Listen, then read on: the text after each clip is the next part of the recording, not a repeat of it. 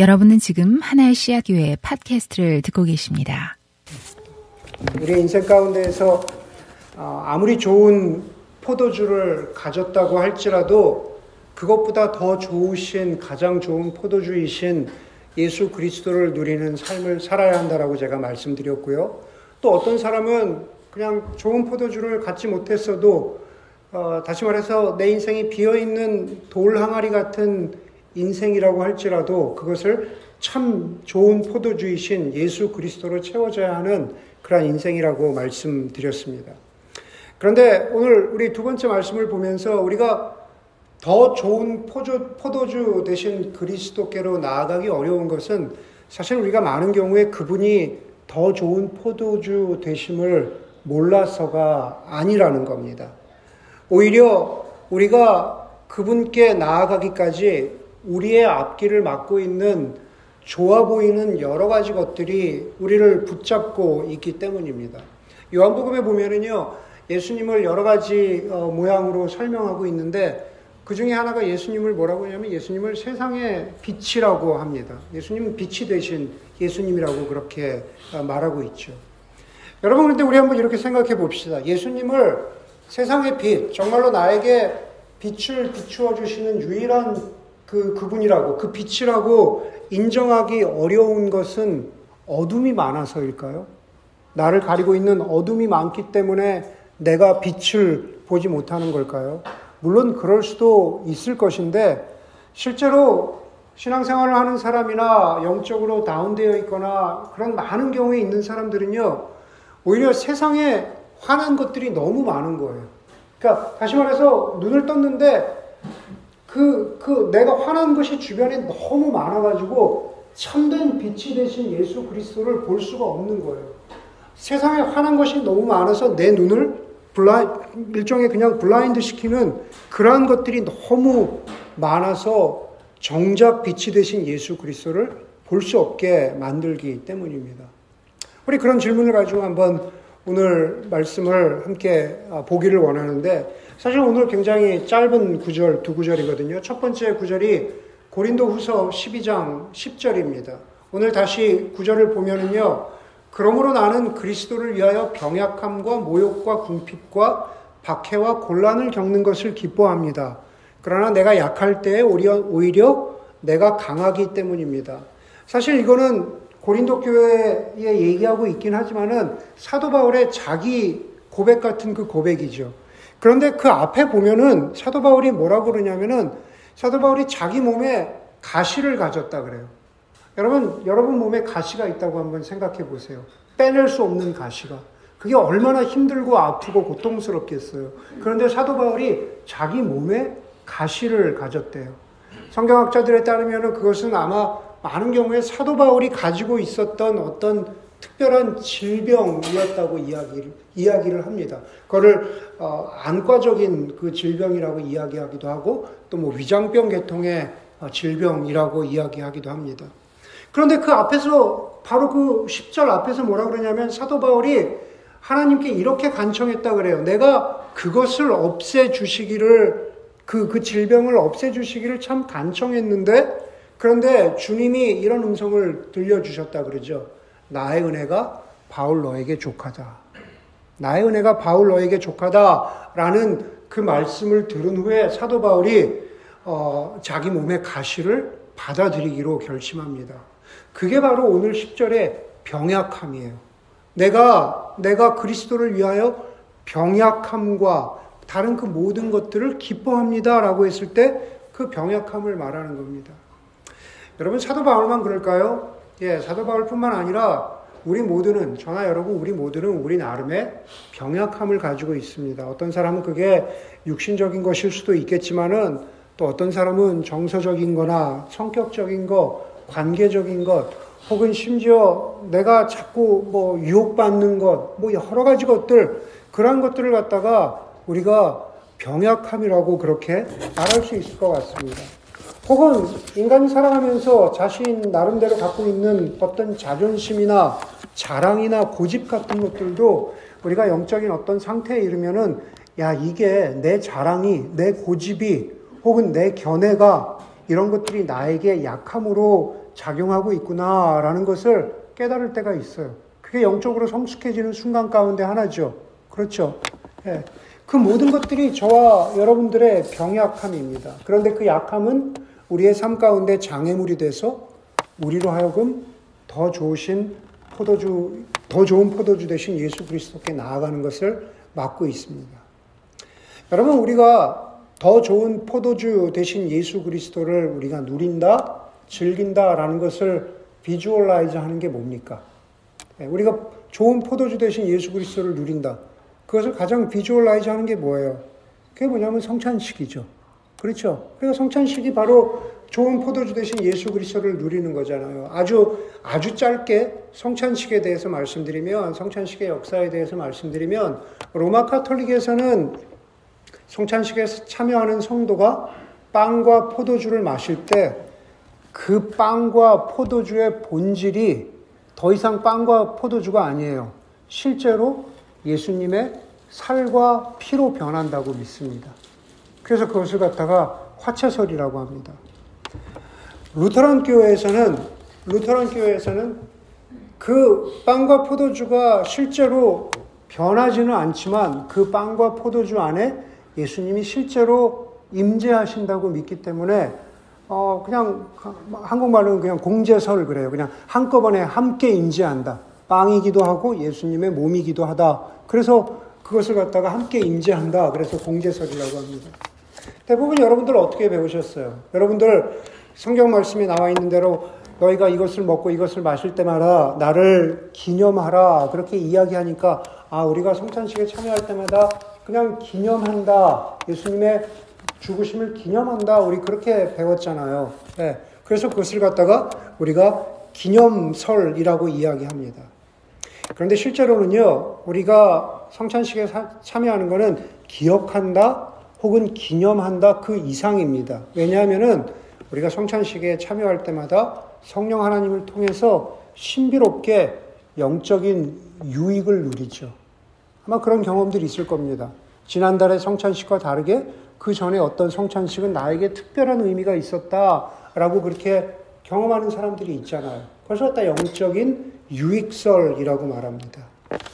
여러분, 제가 왜 이것을 말씀드리냐 하면은 결국 성찬이라는 것은 우리가 뭐 일주일에 한 번, 한 달에 한 번 드리는 성찬이라는 것은 세상 가운데에서 우리의 눈을 멀게 하고 우리로 하여금 다른 세상의 다른 것들을 먹어서 결국은 예수 그리스도를 먹고 마시지 못하게 하는 그 모든 것들로부터 우리를 지켜주고 강하게 하는 도구가 그게 바로 성찬식이에요. 먹고 마심으로 우리가 세상으로 세상의 것들을 멀리하고 예수 그리스도를 보겠다. 예수 그리스도로만 예수 그리스도로만 내가 어, 배불리 어, 영적인 유익을 유익을 누리겠다라고 하는 것이 그것이 바로 성찬식의 의미입니다. 그리고 그 모든 것을 주시는 것이 바로 하나님이시라는 그 하나님의 자비에 참여하는 그, 그, 그 의식이, 그, 세, 그, 그 어떤, 어, 상징이 그것이 바로 성찬식인 거죠. 여러분, 성찬이, 성찬이 하나의 상징이고 의식이라면은 성찬은 무엇인가를 확인해 주, 는 절차인데 그게 뭐냐 하면은 어, 바로 세례식입니다. 예. 우리가 오늘 뭐 단어도 세례했지만은 로마서 6장 4절에 보면은요 이런 이런 구절이 있어요. 이, 이 구절이 설교 끝까지 쭉 가기 때문에 여러분들 잘 기억하십시오. 6장 4절에 뭐라고 얘기하냐면은 우리도 또한 새 생명 안에서 살아가기 위함입니다. 그럽니다. 우리가 새 생명 안에서 살아간대요. 지금 우리 설교 주제가 뭡니까? In Christ. 그리스도 안에서. 그런데 6장 4절에 새 생명 안에서 살아간다고 합니다. 여러분, 우리가 생, 목숨이 붙어 있는 사람은요, 이렇게 표현할 수 있을 것 같아요. 우리 그냥 살아가는 사람이죠. 목숨이 붙어 있는 사람은 사는 사람입니다. 그런데 중요한 것은 무엇을 위해서 어떻게 살아가느냐가 중요합니다. In Christ라고 말했지만 어떤 사람은 돈 안에서 살아갑니다. 어떤 사람은 쾌락 안에서 살아가고요. 어떤 사람은 힘과 권력 안에서 살아갑니다. 그 이유를 대자면은 살아가는 사람마다 살아가는 목적과 방식이 다 다양합니다. 그런데 그리스도 그리스도인들은 새 생명 안에서 살아간다고 해요. 새 생명 안에서 살아간다. 여러분, 새 생명은 그리스도를 표현한 다른 방식이죠. 네. 새 생명은 바로 그리스도이십니다. 새 생명 안에서 산다라는 것은 그리스도 안에서 살아가는 겁니다. 돈이 중심이 아니라 쾌락이 중심이 아니라 그리스도가 그 안에 중심이 되어 있다라는 거죠. C.S. 루이스는요, 이렇게 말했어요. 현재는 영원을 경험하는 순간이라고 했어요. 현재는 영원을 경험하는 순간이다. 여러분, 성경에서 우리가 거듭났다, 새 생명을 가졌다라고 말하는 것은 결국 우리가 그리스도 안에서 영원한 생명을 갖게 될 것이라는 하나님의 약속입니다. 그런데 뭐라 그래요? 현재는 영원을 경험하는 순간이래요. 제가 아까 말씀드렸잖아요. 우리는 지금 2024년 1월 14일이라고 하는 지금 현재를 어떻게 해요? 살아가고 있어요. 지금 우리가 살아가고 있어요. 다시 말해서 지금 우리가 어떻게 살아가고 있느냐라는 것이 영원함을 살아가는 새 생명을 살아가고 있느냐를 보여준다라는 겁니다. 지금 저와 여러분들이 어떻게 사느냐가 진짜로 새 생명 안에서 살아가는 사람인지 아니면은 돈 안에서 살아가는 건지 내가 명예를 추구하면서 살아가는 사람인지를 우리의 삶에서 보여준다라는 겁니다. 그리스도는 그리스도인은 새 생명 안에서 살아갑니다. 이렇게 말하는데 여러분 우리가 어떤 힘으로 어떤 능력으로 도대체 어떻게 새 생명 안에서 살아갈 수 있을까? 무엇으로 그리스도 안에서 살아가면서 더 좋은 포도주이신 예수 그리스도를 우리의 삶 가운데에서 누릴 수 있을까? 그게 바로 오늘 갈라디아서 2장 20절이 하고 있는 말씀이에요. 짧은 한 구절이지만은 그 말씀 안에 우리가 그리스도 안에서 어떻게 살아감에 대한 그 확실한 말씀을 우리에게 가르쳐 주고 있는 거죠. 다시 한번 보도록 하겠습니다. 나는 그리스도와 함께 십자가에 못 박혔습니다. 이제 살고 있는 것은 내가 아닙니다. 그리스도께서 내 안에 살고 계십니다. 내가 지금 육신 안에서 살고 있는 삶은 나를 사랑하셔서 나를 위하여 자기 몸을 내어주신 하나님의 아들을 믿는 믿음 안에서 살아가는 것입니다. 여러분, 귀납법적 성경 공부하신 분들, 여기서 금방 짧은 한 구절 안에서 계속 반복되는 게 뭡니까? 반복되는 단어가 하나 있다면 뭐예요? 살아간다죠. 여러분, 계속 살아간다라는 겁니다.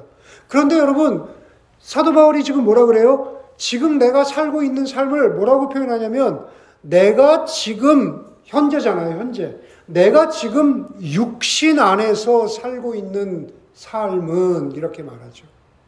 여러분, 우리 그냥 무슨 뭐 그리스도를 잘 믿는다, 영적으로 성숙한 사람이라고 해서 저 세상에 사는 사람 아니에요. 그렇잖아요. 하루에 막 8시간, 10시간씩 기도하는 삶이 그것이 영적인 삶이 아니라는 겁니다. 왜 그런지 말씀드릴게요. 오늘 여기 보니까는 내가 지금 육신 안에서 살아가는 삶이래요. 육신 안에서 살아가는 삶은 여러분들의 삶입니다. 일어나서 씻고 아이들 준비시키고 출근하고 일하고 운동하고 피곤해서 졸기도 하고 운전하다 짜증을 내기도 하고 시장 보고 저녁 먹고 그러다가 다시 또 잠자리에 들고 이게 지금 우리가 육신 안에서 살아가는 우리의 삶이다라고 하는 겁니다. 여러분, 바울도 이런 삶을 살았어요. 성경이 그것을 다 디테일하게 말하지 않지만 예수님도 바울도 우리가 육신 안에서 살아가는 듯한 삶을 우리가 모두 살았다라고 하는 겁니다. 물론 성경에서 나오는 것은 바울이 전도하고 말씀 가르치고 그러다가 제자들과 편지를 주고받기도 하고 바나바 저, 저 마가의 일 때문에 바나바와 뭐 의가 갈리기도 하고 관계가 상하기도 하고 그런 것들 좀 나오기도 하고 뭐 이런 갈등도 있지만 그건 역시도 똑같이 육신 안에서 살아가는 삶이라고 그렇게 말합니다. 기쁨과 갈등, 우리 모두가 그 안에서 살아가는 겁니다. 비슷하게 살아요. 그런데 거기서 뭐라 그래요? 이 짧은 구절에 내가 육신 안에 살고 있지만 그러나 이제는 이제 살고 있는 것은 내가 아닙니다. 그래요. 내가 아니라고 말합니다. 그리스도께서 내 안에 살고 계십니다. 내가 지금 분명히 현재의 삶을 살고 있는데 바울은 내가 살고 있는 게 아니라 그리스도께서 내 안에 살고 있다고 합니다. 포도주에 비유하자면 사도 바울은요, 지금 그냥 내가 갖고 있는, 내가 스스로 공급할 수 있는 그 포도주를 누리면서 사는 삶이 아니라 나는 지금 더 좋은 포도주이신 예수 그리스도를 내가 지금 누리면서 살고 있습니다를 어떻게 표현해요? 내가 지금 그리스도 안에, 아, 그리스도께서 지금 내 안에 살고 있습니다. 이렇게 말합니다. 아까 그걸 갖다 로마서 6장 4절에서 뭐라 그래요? 내가 지금 새 생명 안에서 살아가고 있습니다. 이렇게 말하고 있는 거죠. 그렇기 때문에 오늘 이 말씀을 보면서 우리가요, 정말로 그리스도 안에서 살기를 원한다면 저나 여러분들이 스스로에게 질문하셔야 돼요. 내가 지금 그리스도 안에서, 내가 지금 새 생명 안에서 살고픈 바램이, 열망이 있느냐? 이걸 물어봐야 되는 거예요. 누구나 다 똑같이 살아요. 육신 안에서 살아가는 것은 다 똑같아요. 그런데 차이를 만드는 것은 그 육신 안에서 사는 삶이 지금 내 삶이 내가 살아가는 삶이 아니라 그리스도께서 내 안에 사는 삶으로 내가 그렇게 살아가기를 원하는지 질문해야 된다라는 겁니다. 그것이 차이를 만드는 거예요. 네. 어떻게 그리스도께서 내 안에 살 수 있도록 해야 될까? 그 시작이 무엇일까? 사도 바울이 갈라디아서 2장 20절 안에서 그것을 말하고, 있, 말하고 있습니다. 그 시작이 뭐예요? 나는 그리스도와 함께 못 박혔습니다. 내가 지금 육신 안에서 살아가는데 이것은 내가 사는 것이 아니라 그리스도께서 내 안에 사는 것인데 그리스도께서 내 안에 사는 것이 어떻게 가능해요? 그 시작이 내가 그리스도와 함께 십자가에 못 박혔습니다. 이게 갈라디아서 2장 20절인데요. 바로 앞에 2장 19절이 어떻게 끝을 맺고 있냐면 내가 하나님과의 관계 안에서 살려고 합니다. 그래요. 내가 하나님과의 관계 안에서 살려고 한대요. 내가 유혹도 아니고 돈도 아니고 명예도 아니고 성공도 아니고 내가 하나님과의 관계 안에서 살려고 한대요. 그러려고 하니까 어떻게 해요? 내가 그리스도와 함께 십자가에 못 박혔습니다. 라는 것을 인정해야 된다는 거죠. 여러분들, 여러분들의 인생 가운데서 잊지 못할 날을 꼽으라면 그게 언제일까요? 잊지 못할 날. 성인이 되어서 잊지 못할 날. 조금 좁혀서. 네. 잊지 못할 날. 우리 오늘 뭐 우리 재승 형제 아마 졸업장 오면 잊지 못할 날이 되겠죠. 그렇죠. 어떤 사람은 대학에 입학해서 첫 기숙사에 들어가던 날, 첫 직장에 출근하던 날, 결혼식 하던 날, 뭐 아이가 태어나던 날, 무슨 어떤 날, 저떤 날. 아마 기억해 보면은 정말로 나에게 잊지 못할 날이 있을 거라는 겁니다. 근데 그런 와중에 오늘 여기 보세요. 내가 그리스도와 함께 십자가에 못 박힌 날. 그런 것이 내, 나에게 잊지 못할 날, 날입니다. 라고 그렇게 고백하는 강렬한 회심의 구원의 그 경험을 이야기하는 사람도 있을 것이고, 아, 그게 은혜롭기는 하지만은, 어, 잊지 못할 날이긴 하지만은, 어, 그렇게 꼽을, 원픽으로 꼽을 수 있을지 모르겠어요. 뭐, 그럴 수도 있을 것 같아요. 네.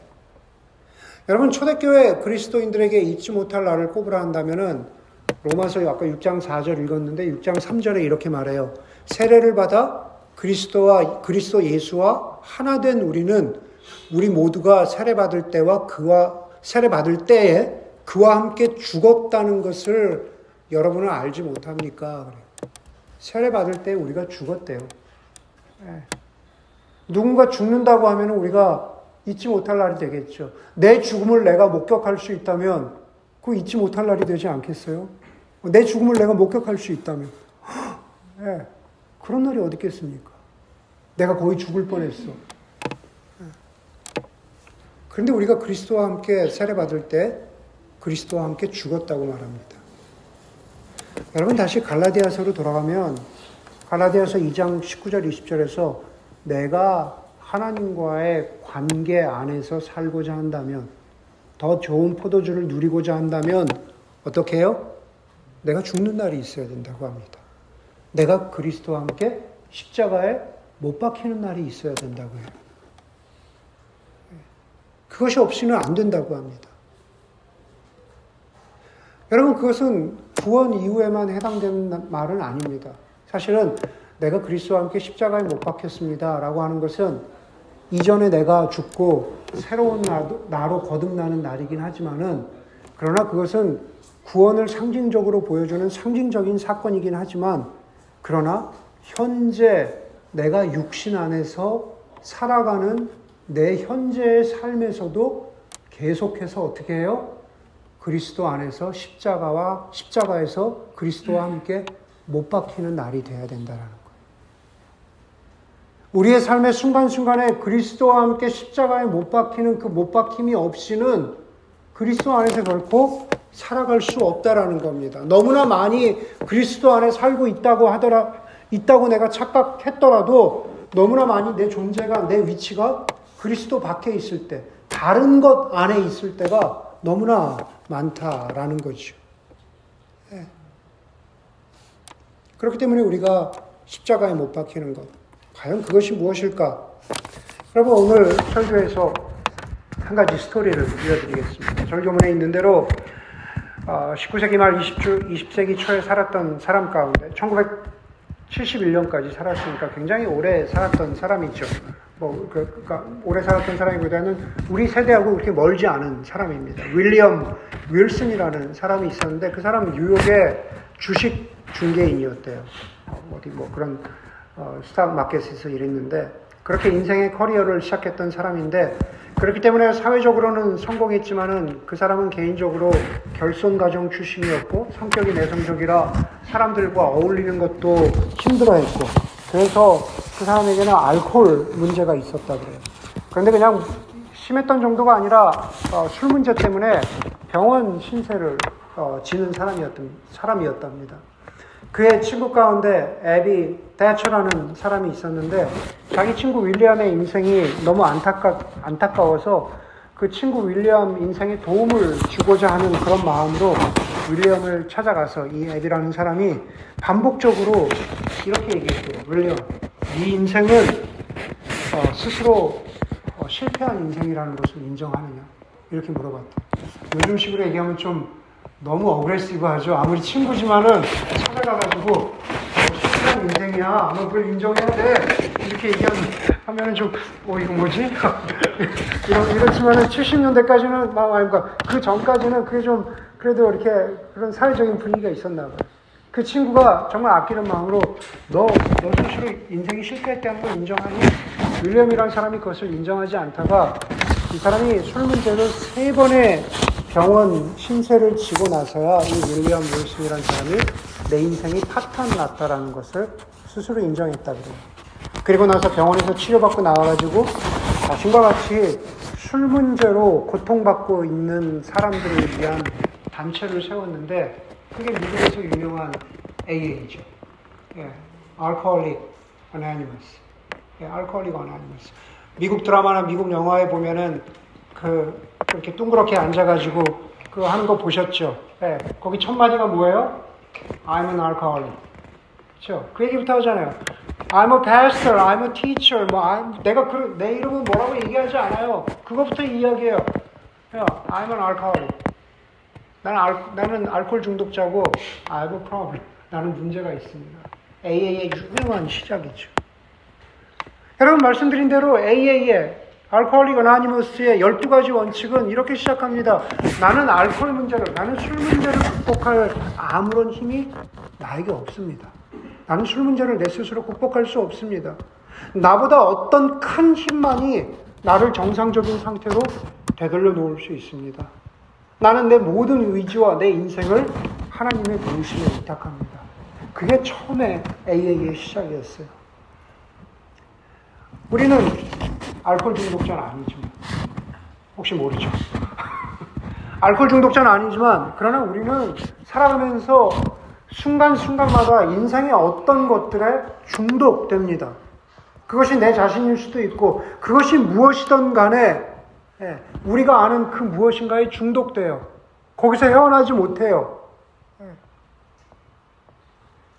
여러분, 그럴 때 우리는 윌리엄 울슨처럼 인생의 어떤 부분에서 혹은 인생 전체에서 내가 패배했다는 것을, 내가 무너졌다라는 것을, 그리고 그것으로부터 헤어나올 힘이 나에게는 도저히 없다라는 것을 인정하느냐라는 것을 우리가 질문해야 합니다.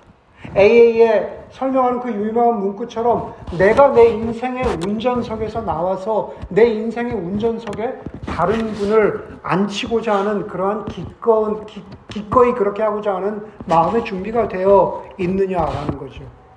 그게 바로 오늘 갈라디아서 2장 20절에서 말하는 내가 그리스도와 함께 십자가에 못 박혔습니다. 라는 것에 그것의 참뜻이 바로 그거예요. 내가 죽었다는 게 뭐예요? 네.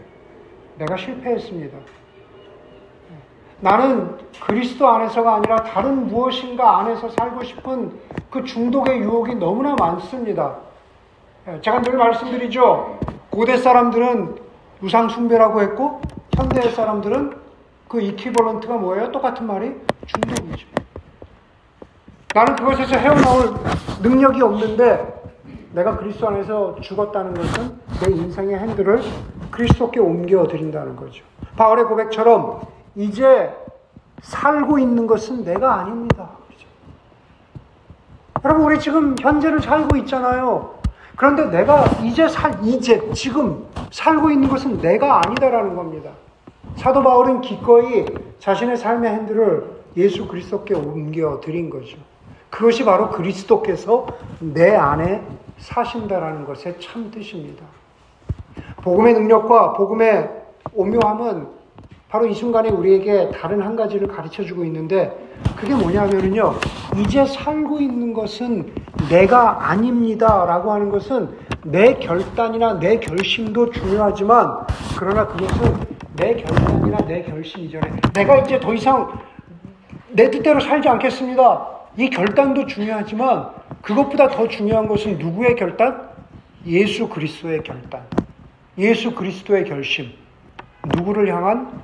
저와 여러분들을 향한 예수 그리스도의 결단. decision making. 예수 그리스도의 결심이 있었기 때문에 가능한 일이에요. 어떻게 해요? 에베소서 2장 13절에 보니까는 여러분이 전에는 하나님에게서 멀리 떨어져 있었는데 여러분 우리는 그렇게 결단하고 결심할 능력이 없어요. 우리는 그리스도 안에서 살아가고자 하는 그 결단과 결심의 능력이 우리에게는 부족해요. 그것을 뭐라 그래요? 여러분이 전에는 하나님으로부터 멀리 떨어져 있었다고 표현합니다. 그렇게 우리가 약해져 있는 그러한 순간에도 그렇게 결심할 수 있는 능력이 없는 순간에도 2장 13절 후반부에 뭐라 그래요? 이제는 그리스도 예수 안에서 그분의 피로 우리가 하나님께 가까워졌대요. 그리스도 예수 안에서 그분의 피로, 그분이 십자가에서 우리를 위해서 죽으심으로, 그분의 결심으로, 그분의 결단으로, 그분의 십자가 지심으로 우리가 그리스도 예수 안에서 살아갈 수 있는 바로 그 능력이 우리 안에 생겼어요. 네. 그게 바로 복음인 거죠. 그게 바로 새 생명 안에서 살아갈 수 있는 힘인 거죠. 네. 그렇기 때문에 그 모든 시작과 마무리가 그리스도이심을 인정할 수만 있다면 우리는 이미 그리스도 안에서 살아갈 수 있는 큰 스텝을 한, 뭐 거의 대부분을 이미 우리가 이룬 것이나 다름 없다라는 겁니다. 여러분 2024년 살아가면서 어떤 순간에 어떤 사람은 아 내 삶이 무의미해 내 삶은 내, 내 인생은 실패 연속이야 라고 느껴지는 사람도 있을 것이고, 과연 내가 내 인생의 운전석을 예수 그리스도께 지금 이 순간 내 예수 그리스도께 넘겨드려도 과연 괜찮을까?